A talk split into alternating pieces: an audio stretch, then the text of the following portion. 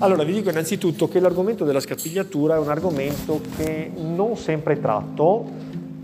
Perché non sempre lo tratto? Non sempre lo tratto perché trovo che la scapigliatura non sia forse tra le grandi personalità letterarie, i grandi movimenti letterari che l'Italia ha dato dopo la sua unificazione non sia il più originale e quello che ha dato un contributo anche conoscitivo più grande rispetto a tanti autori importanti che abbiamo.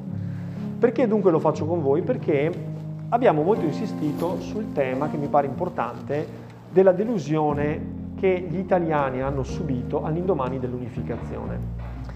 Anche qua in parte bisogna relativizzare perché abbiamo detto che a conti fatti la storiografia oggi sembra aver accertato che il movimento risorgimentale, che se noi andiamo a leggere De Amicis, ci sembra che sia qualcosa di epico, di straordinario, di popolare, un vero e proprio fervore, una febbre, in realtà forse non è stato così diffuso, così unanimemente sentito dalle Alpi alle piramidi. Ecco, probabilmente c'è stato molto fervore in una elite di persone che sono persone dotte, intellettualmente avvedute, colte, che conoscono la storia d'Italia, che conoscevano la storia dell'impero romano, che ammiravano la cultura e l'arte italiana e che vedevano una grande opportunità in questa unificazione di esperienze diverse. Però rimane il fatto che perlomeno in questo gruppo ristretto, elitario, di persone che hanno creduto nel risorgimento, che hanno fatto il risorgimento, che hanno immaginato l'Italia e poi hanno provato, anche mettendo a repentaglio la propria vita, a realizzarla, è inevitabile pensare a che cosa abbiano provato all'indomani dell'unificazione. Noi abbiamo parlato di trasformismo l'altra volta in storia e siamo un pochino più avanti rispetto alla scapigliatura, ma è stato subito evidente che l'Italia già all'indomani del 1861 non corrispondeva neanche lontaneamente alle aspettative, alle attese poetiche, cioè di grandi speranze, di grandi sogni, di grande fervore, che gli uomini del risorgimento avevano nutrito. Allora qui io vi presento il primo gruppo omogeneo che costruisce una poetica omogenea italiano dell'Italia post-unitaria, perché Leopardi non arriva a scrivere componimenti dopo l'Italia unita. È letteratura italiana, ma è una letteratura italiana pre-unitaria. Questa Italia unita può dar luogo a qualche gruppo o a qualche grande personalità di spicco? Ecco. Il primo gruppo che troviamo è rappresentato dal gruppo degli scapigliati, la scapigliatura. Ora la scapigliatura, non so se questa foto renda giustizia, ma è un movimento che, come dice un po' il termine, è un movimento di giovani irrequieti, di giovani bohemien, come si diceva con il linguaggio del tempo. Bohemien significa che vivono una vita da zingari, si riteneva sbagliando che la patria degli zingari, oggi diremo rom perché zingaro diventa una parola non politicamente corretta, fosse la Boemia, eh, mentre sappiamo che non è così, comunque che vivevano una vita antiborghese, nel senso non votata all'utile, ma votata ad esperienze artistiche. Quindi la vie bohemienne è la vita di chi vive in soffitte fredde d'inverno e calde d'estate, al quinto piano senza l'ascensore, di chi vive una vita da squattrinato, di chi crede in valori che sono disprezzati dalla borghesia, come la bellezza, come l'arte, come l'amore per una donna che vive avendo cattive frequentazioni, che vive una vita giovanilmente sregolata. Ecco, Quindi gli scapigliati sono un gruppo di autori, non solo poeti, non solo letterati, perché la scapigliatura è anche un po' di musica, è anche un po' di opera, poesia e prosa, ci sono anche romanzi della scapigliatura, sono anche giovani che scrivono nei giornali quindi si mettono alla prova in forme di letteratura più moderne, più legate anche al dibattito, alla polemica, anche legati proprio alla politica. Che cosa hanno in comune questi scapigliati? In primo luogo sono tutti giovani del nord Italia, cioè delle parti più evolute e colte del paese. Sono giovani milanesi, La cosa interessante è che questi giovani sono per lo più, generazionalmente parlando, di una generazione più giovane rispetto agli uomini del risorgimento. Cioè Garibaldi negli anni 60 è già un uomo maturo, questi sono più giovani.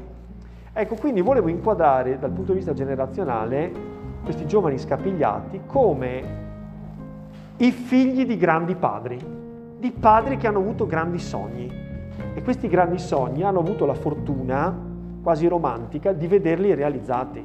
Hanno combattuto per l'unificazione italiana e un po' per bravura, un po' per fortuna, un po' per coraggio, per tenacia, sono riusciti a realizzare l'impossibile. Hanno fatto l'Italia.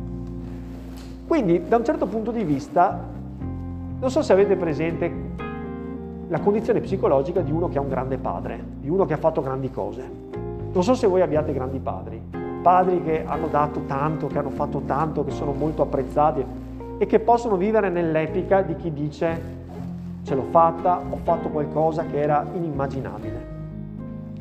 Qual è la condizione psicologica di un figlio di un grande padre? Avere un grande padre significa entrare in competizione, perché significa partire quasi con uno svantaggio, sapendo che quello che farai sarà sempre misurato con la grandezza della realizzazione che ha ottenuto tuo padre rispetto a te, la generazione precedente.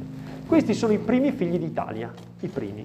Sono giovani, sono pieni di energie, hanno in casa delle gigantesche ombre che sono l'ombra della realizzazione dei loro grandi padri che hanno fatto l'Italia. E vivono in una realtà che è quella di un sogno realizzato. Qual è il problema di un sogno realizzato? Il problema principale è che il sogno è già realizzato. Siamo in un'epoca in cui le cose sono già state fatte. Quindi questi sono dei giovani turbolenti, generosi, pieni di energie, che forse invidiano i padri che hanno avuto gli austriaci. I, france- I francesi hanno aiutato, però in alcuni casi hanno anche ostacolato. Hanno avuto dei nemici contro cui combattere. Hanno avuto delle barricate da fare No? Pensate anche, voi probabilmente avete genitori più giovani, ma che ha avuto i genitori sessantottini e loro vivono nell'epica del 68 perché facevano le occupazioni, perché facevano le barricate, perché facevano i cortei. E i figli dei sessantottini vivono in una realtà che è molto più modesta, perché non c'è quel fervore, non c'è quel senso di legame, non c'è quello slancio generazionale, in una realtà molto più mediocre. È quello che succede a questi giovani vivono in un'Italia mediocre, piena di miserie, guidata da ragionieri che fanno con il bilancino quadrare i conti dello Stato, che non hanno nessuno slancio poetico per dire facciamo l'Italia dal punto di vista culturale, avendo in casa i genitori, o perlomeno, anche se non l'hanno direttamente in casa, ma vivono in un'Italia che tributa tutti gli onori alla generazione precedente che ha fatto l'Italia. Quindi vivono una condizione di miseria, avendo incombente una grande e gigantesca ombra di grandi padri e contemporaneamente avendo moltissime energie che non sanno come incanalare. Perché se tu sei giovane nel 60, non è come essere giovani nel 48, perché nel 48 facevi le barricate, magari perdevi un braccio, una gamba, però voglio dire, ti sentivi dentro al cuore della storia, dentro il vortice della storia. Questi giovani vivono in una normalità borghese di un'Italia provinciale, non paragonabile alle grandi potenze, con poche ambizioni, che ha l'unico sogno di resistere il più possibile e di non spaccarsi dopo che si è unita con tanta fatica con grandi contraddizioni. Quindi, quando tu sei giovane, traboccante di energie, senza una causa per la quale combattere, con un'ombra incombente di persone più grandi di te, come incanali le tue energie verso che cosa? Io credo che sia molto paragonabile, tra l'altro, l'epoca di cui stiamo parlando alla nostra epoca, perché siamo un'epoca priva di grandi ideali. Adesso si vede qualcosina all'orizzonte, no? Basta che ci sia la Greta Thunberg di turno e si formano queste masse oceaniche. Dà proprio l'idea di qualcuno che magari non è che gliene importi neanche tanto del tema, però avere qualcosa per cui lottare, che dia senso alla vita, in cui credere. Tempo fa c'era, non so se ve le ricordate, le sardine, ve le ricordate le sardine? Basta che qualcuno dica combattiamo per qualcosa, si formano delle masse. In molti casi io credo, non sono un sociologo, che non è che abbiano neanche tanto a cuore il tema. Il punto è il bisogno di avere un sogno grande da realizzare, una grande idea, perché le idee che sono in circolazione sono piccole idee, sono piccole idee individualistiche, per cui fare carriera io e se la faccio io però bisogna che gli altri non la facciano perché solo così mi sento grande. No? Più piccola idea, meschina se ci pensi, no? Meschina. Arrivare ad avere, a possedere, piccola idea meschina, non è una grande idea collettiva, non è un grande sogno. E noi viviamo in tempi post-ideologici, in cui ideologie scarseggiano. Vedi qualche cavaliere crociato che va a liberare il Santo Sepolcro? Anche quello è un grande sogno è una grande idea per la quale buttare la vita alle ortiche. Uno dice, ma sei pazzo? Sì, ma sei pazzo perché tu parli da una visione post-ideologica, in cui la vita vale la pena di viverla se hai la piscina, la macchina, la villa, i viaggi. Piccola idea, in un certo senso anche meschina, per carità, rispettabile. Però io vedo che se c'è un'idea in circolo, per cui qualcuno dice dobbiamo salvare il mondo, sta a vedere che sia vero o non sia vero, c'è sempre tanta voglia di partecipare, perché c'è fame di grandi idee, però si fa fatica perché lo scetticismo è diffuso, tutti quanti hanno molti sospetti. La pandemia è stata una benedizione da un certo punto di vista, perché c'era la grande idea di salvarsi dalla malattia, questo ti ha dato grande slancio, grande senso, lottiamo insieme per, ok? Bene, questa è gente che non sa cosa inventarsi, perché i sogni sono già stati pensati, realizzati e vissuti da altri. E poi tra l'altro loro stanno mangiando il frutto amaro di quel sogno. Cioè quell'Italia da niente che si è venuta creando dopo il 1860, che è una cosa tristissima. La cosa più triste è sopravvivere al proprio sogno. La cosa più triste.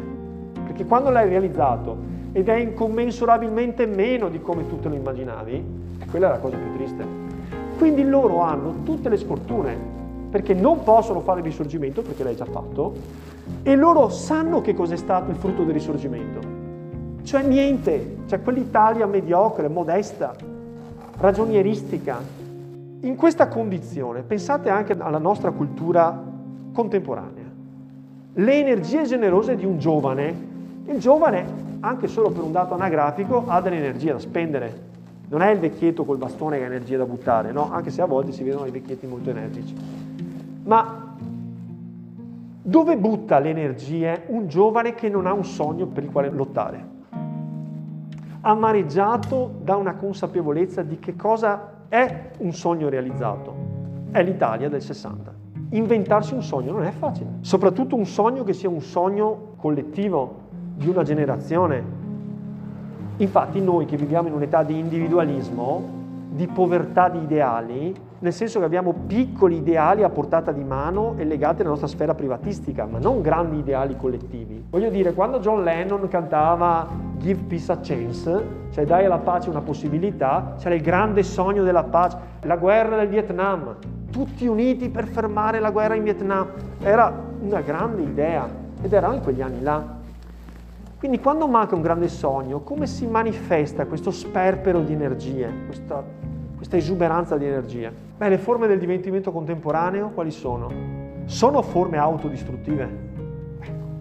Questa è una generazione irregolare, autodistruttiva, amareggiata, divisa tra il desiderio di uno slancio ideale, il bisogno di fare sogni grandi e una realtà che li rende cinici, amari, sarcastici, guardano ai grandi padri che hanno avuto e li sbeffeggiano, li disprezzano, li disprezzano e li odiano perché li amano. C'è questo elemento quasi contraddittorio apparentemente. Ma perché tu devi odiare un grande padre? Lo odi perché lo invidi, perché ha fatto qualcosa che tu sai che non potrai mai fare, che non potrai mai realizzare. Quindi ammirazione, amarezza, cinismo, sarcasmo, voluttà autodistruttiva. bisogno di autodegradazione. Sono componenti che noi troviamo nella letteratura degli scapigliati, che è una letteratura che ha il difetto della stessa generazione che l'ha prodotta, cioè non ha idee nuove, ha una volontà dissacratoria che appare un po' manieristica, cioè imposa, un po' finta. Non dimenticate che questi sono tutti giovani bene, sono tutti figli di persone che sono facoltose.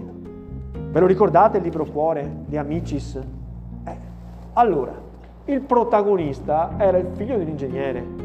Invitava a casa il figlio del carbonaio e suo padre gli insegnava a rispettare il lavoro perché il lavoro non sporca. Il lavoro, anche se il figlio del carbonaio è tutto sporco di carbone, non importa, anche se si siede sulla poltrona e lascia l'impronta. Non rimproverarlo, perché il lavoro nobilita però sempre detto dall'ottica paternalistica di chi si trova in una condizione di privilegio e tolleri l'esistenza della povertà, no? in un'ottica di vera giustizia sociale. Ecco. Quindi sono tutti borghesi che assumono pose ribellistiche, anticonformistiche, antiborghesi, che sconvolgono i padri, sconvolgono i padri Qualcuno li ha considerati i nostri poeti maledetti. Sapete che noi in Italia da un certo momento in poi abbiamo perso di radicalità. La rivoluzione francese in Italia è arrivata tiepida, tiepida. L'ultima febbre alta che abbiamo avuto è stata il risorgimento a questa data. Ma per il resto l'illuminismo è arrivato tiepido, il romanticismo è arrivato tiepido. Eh, siamo sempre stati degli epigoni non particolarmente coinvolti ecco, nelle proposte.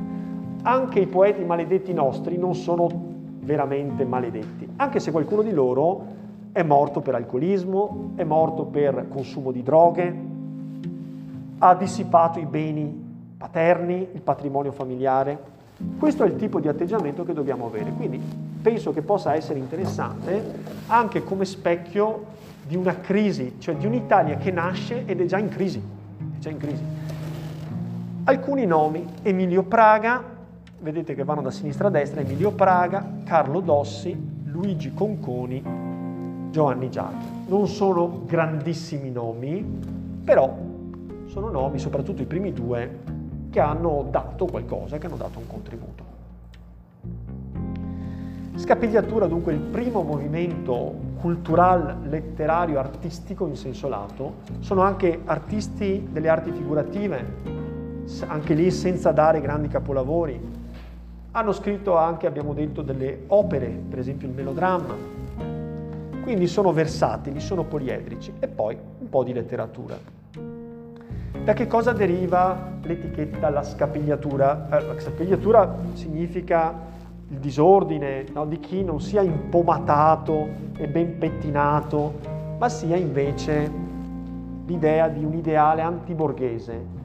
Se fossero oggi, come si presenterebbero gli scapigliati? Posso immaginare che verrebbero con i jeans tutti strappati.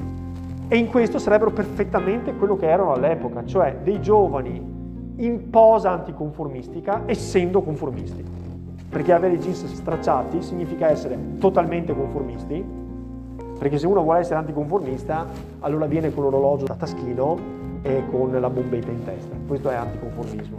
Invece l'anticonformismo dei jeans stracciati è un anticonformismo di maniera totalmente, come dire, anestetizzato. Ecco. Loro in un certo senso sono maledetti così.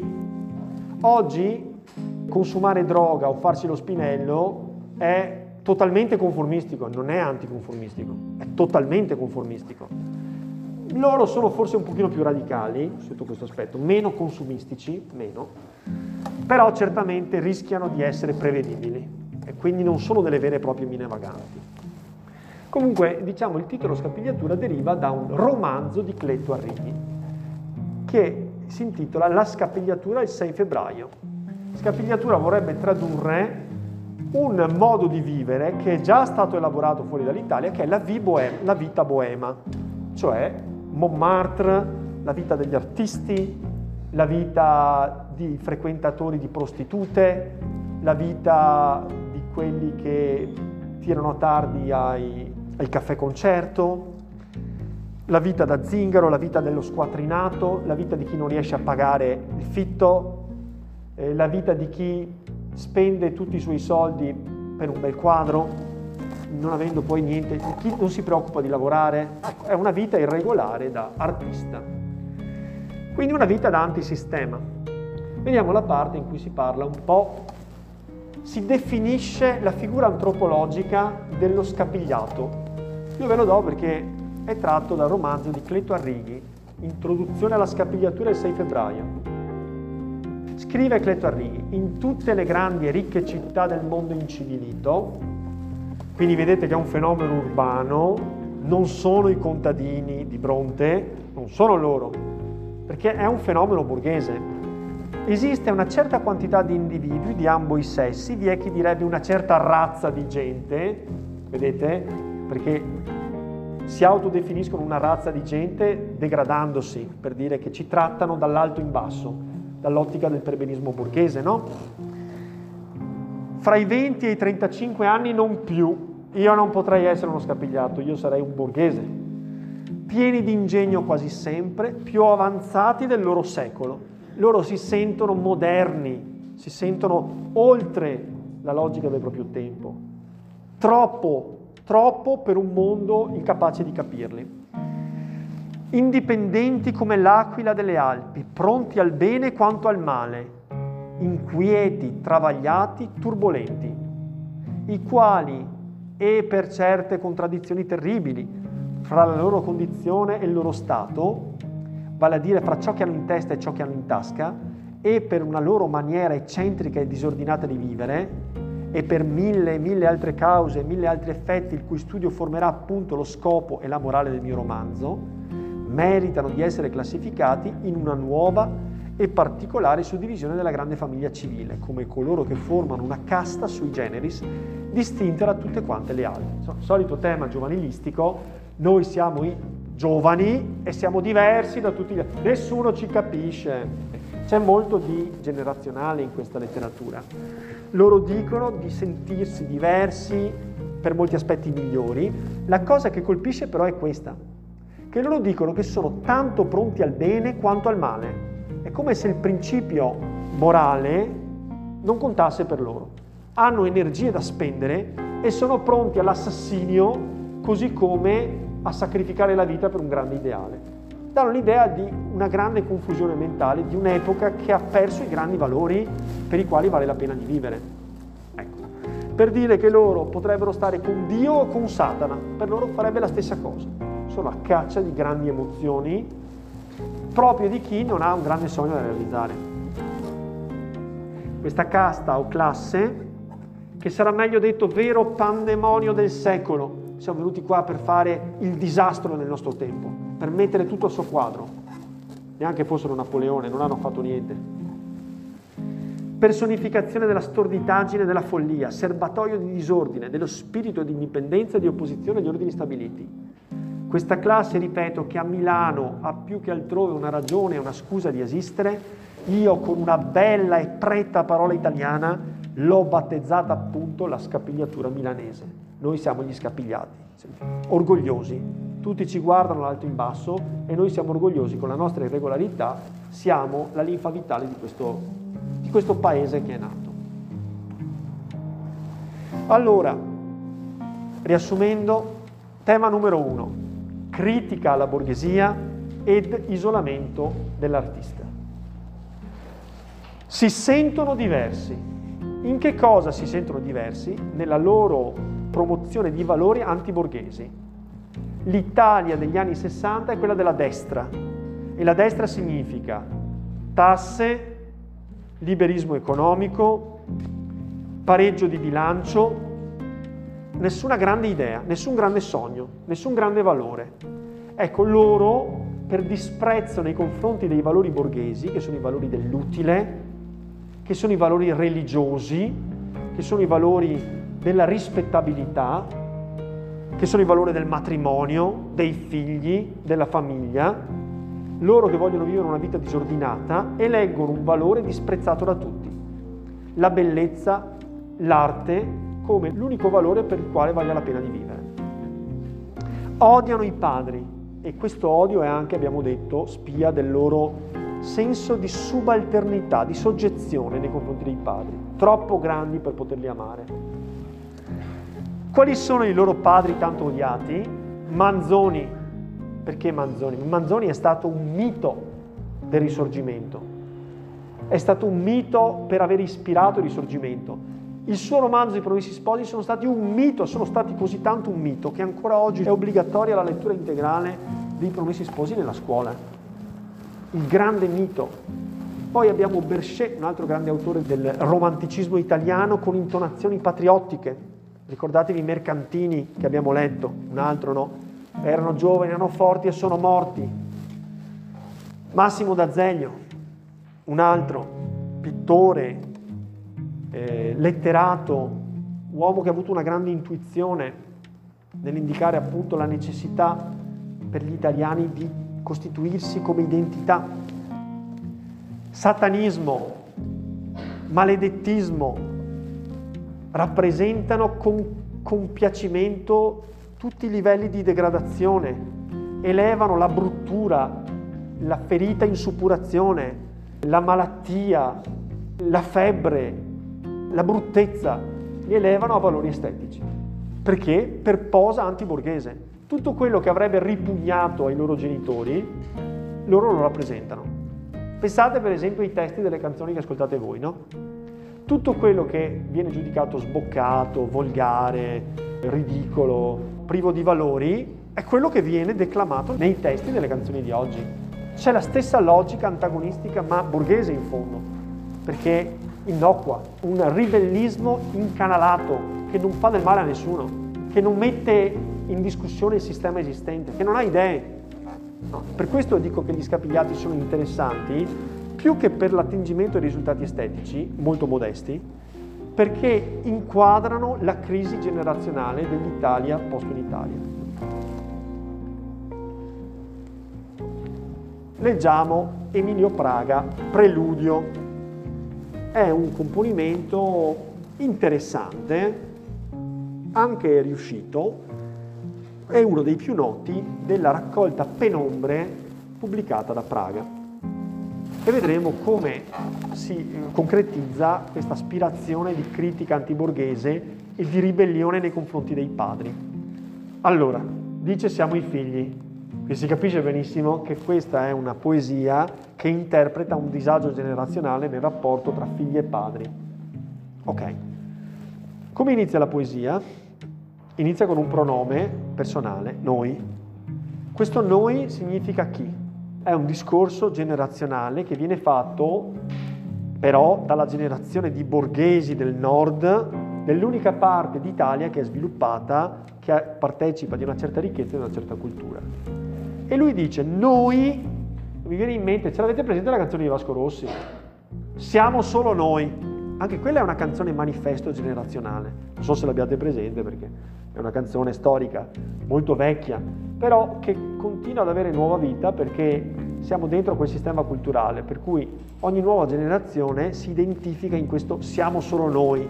Ah, facciamo colazione tardi, andiamo a letto la mattina presto, ci svegliamo con il mal di testa, eccetera, eccetera. Cioè siamo una generazione di scapigliati, in effetti, no? Ed è 40 anni, 50 anni che siamo una generazione di scapigliati. Siamo solo noi, noi siamo i figli dei padri ammalati. Ma devo dire che ha messo abbastanza in imbarazzo questo siamo i figli dei padri ammalati. In che cosa potrebbe consistere l'imbarazzo di noi che interpretiamo il testo? Cosa c'è che non torna in questo verso? Si capisce che è una voce collettiva che si esprime attraverso... D'altro canto Cleto Arrighi aveva detto noi siamo questi, siamo questa razza di individui. E qui Praga fa la stessa cosa, scrive una poesia manifesto. Cos'è che non torna però in questo verso? In che senso i padri sono ammalati? E poi sono veramente i padri ammalati? Si potrebbe immaginare che si tratti di un iperbato. Noi siamo i figli dei padri ammalati. Noi siamo i figli ammalati dei padri. Così tornerebbe, se fosse per così dire circoscritta da due virgole dei padri, si capirebbe bene perché noi siamo i figli ammalati. In che senso questi figli sono ammalati? Non dovrebbero essere ammalati, sono giovani. Per definizione i giovani sono sani. È una malattia morale, è una malattia esistenziale, è una malattia, tra l'altro vedete, che non è riassorbibile in una grande filosofia come quella di Leopardi, che parla per tutta l'umanità per sempre. Qui invece si parla di una condizione storica, che dipende da una cornice, di una certa cultura. Quindi sono ammalati nell'anima, sono malati perché si abbandonano agli stravizi, bevono, non dormono, tirano tardi, si abbandonano a Bacco, tabacco e Venere che riducono l'uomo in cenere. Se invece sono i padri ad essere ammalati, come potremmo spiegare, come potremmo giustificare questo ammalato attribuito al padre? Loro non trovano in se stessi lo stesso fervore dei padri. Quindi è come se i padri avessero una malattia che non è passata a loro. Altre interpretazioni possibili? Allora potrebbe essere un fattore generazionale, cioè nel senso anagraficamente questi padri cominceranno ad avere un po' di problemi perché non sono più giovanissimi. Va bene, dai moti degli anni 30, 48, 60 sono tutti padri che ormai cominciano a essere maturi.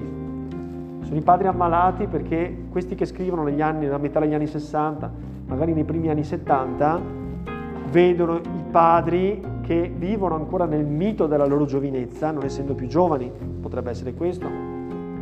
Ammalati potrebbe fare riferimento anche alla stessa disillusione, cioè loro che non riescono a vivere in questo tempo perché misurano la distanza tra i sogni giovanili e la realtà cupa nella quale vivono, o perlomeno mediocre, cioè non all'altezza dei sogni. Quindi sembrano appunto dei sopravvissuti, dei relitti della loro stessa idea. È un po' ambiguo, comunque si capisce che c'è un discorso generazionale in corso. Allora, noi siamo i figli e siamo aquile al tempo di mutare le piume. Il tempo di mutare le piume è il tempo della muta. Perché ha voluto precisare, secondo voi, il tempo della muta? Aquile ci dà un senso di grandezza, di decisione, di prontezza a fare qualunque cosa. Ma allora il fatto di identificarle nel momento di mutare le piume che cosa aggiunge rispetto a questa rappresentazione? Sono in fase di cambiamento e questo cambiamento secondo te è un cambiamento anagrafico, cioè eravamo ragazzi, stiamo diventando giovani? Forse un cambiamento di valori. Siamo in un'epoca in cui stiamo perdendo le vecchie piume e non abbiamo ancora messo le nuove, viviamo in un'età di trapasso. Potrebbe rappresentare questo. L'idea appunto di una macchina perfetta, pensate alla vista dell'aquila, una, un rapace pronto a colpire, è però costretto all'inerzia perché non ha le piume per poter volare. Ecco, quindi il disagio. Svolazziam muti, attoniti, affamati, sull'agonia di un nume. C'è un Dio che sta agonizzando. Qual è questo Dio che agonizza? Gli antichi valori, la patria, la lotta per la libertà, l'indipendenza. Questi valori andavano bene per la vecchia generazione, ma adesso quegli ideali la stanno agonizzando, cioè non ci crediamo più, non riusciamo a crederci. Vedete anche la scelta del verbo, non dice vogliamo, o ci liberiamo, dice svolazziamo. Che senso ci restituisce questo verbo dello svolazzare? Incapacità di controllo. Chi svolazza non controlla bene il volo. Lo svolazzare è il volare del pipistrello. C'è un volare anche che ha qualcosa di ripugnante se ci pensate. Il pipistrello comunque ha una visione un po' perturbante. Non è il volare, non è il librarsi dell'allodola o del falco o dell'aquila, c'è qualcosa che ha una sua maestà, una sua leggerezza, una sua poeticità, è qualcosa anche di degradante. E questo degrado è voluto, insomma, volutamente ricercato, perché abbiamo detto che questa è una letteratura che vive di forti contrasti, che rappresenta da un lato il bisogno dell'anima che ricerca una purezza originaria e un'altezza di visione e contemporaneamente però ama sprofondare, quasi autodegradarsi rappresentarsi come, come macchiata, come imperfetta, come brutta, come sgraziata. Lo svolazzare significa un volare senza una meta una direzione, non avere un punto di riferimento, non avere un obiettivo verso cui volare ed è uno svolazzare scomposto come di chi non sappia ben controllarsi E c'è qualcosa di ripugnante, di degradante in questo modo di volare. Quindi c'è un autocompiacimento nel rappresentarsi anche in forme degradate, grottesche,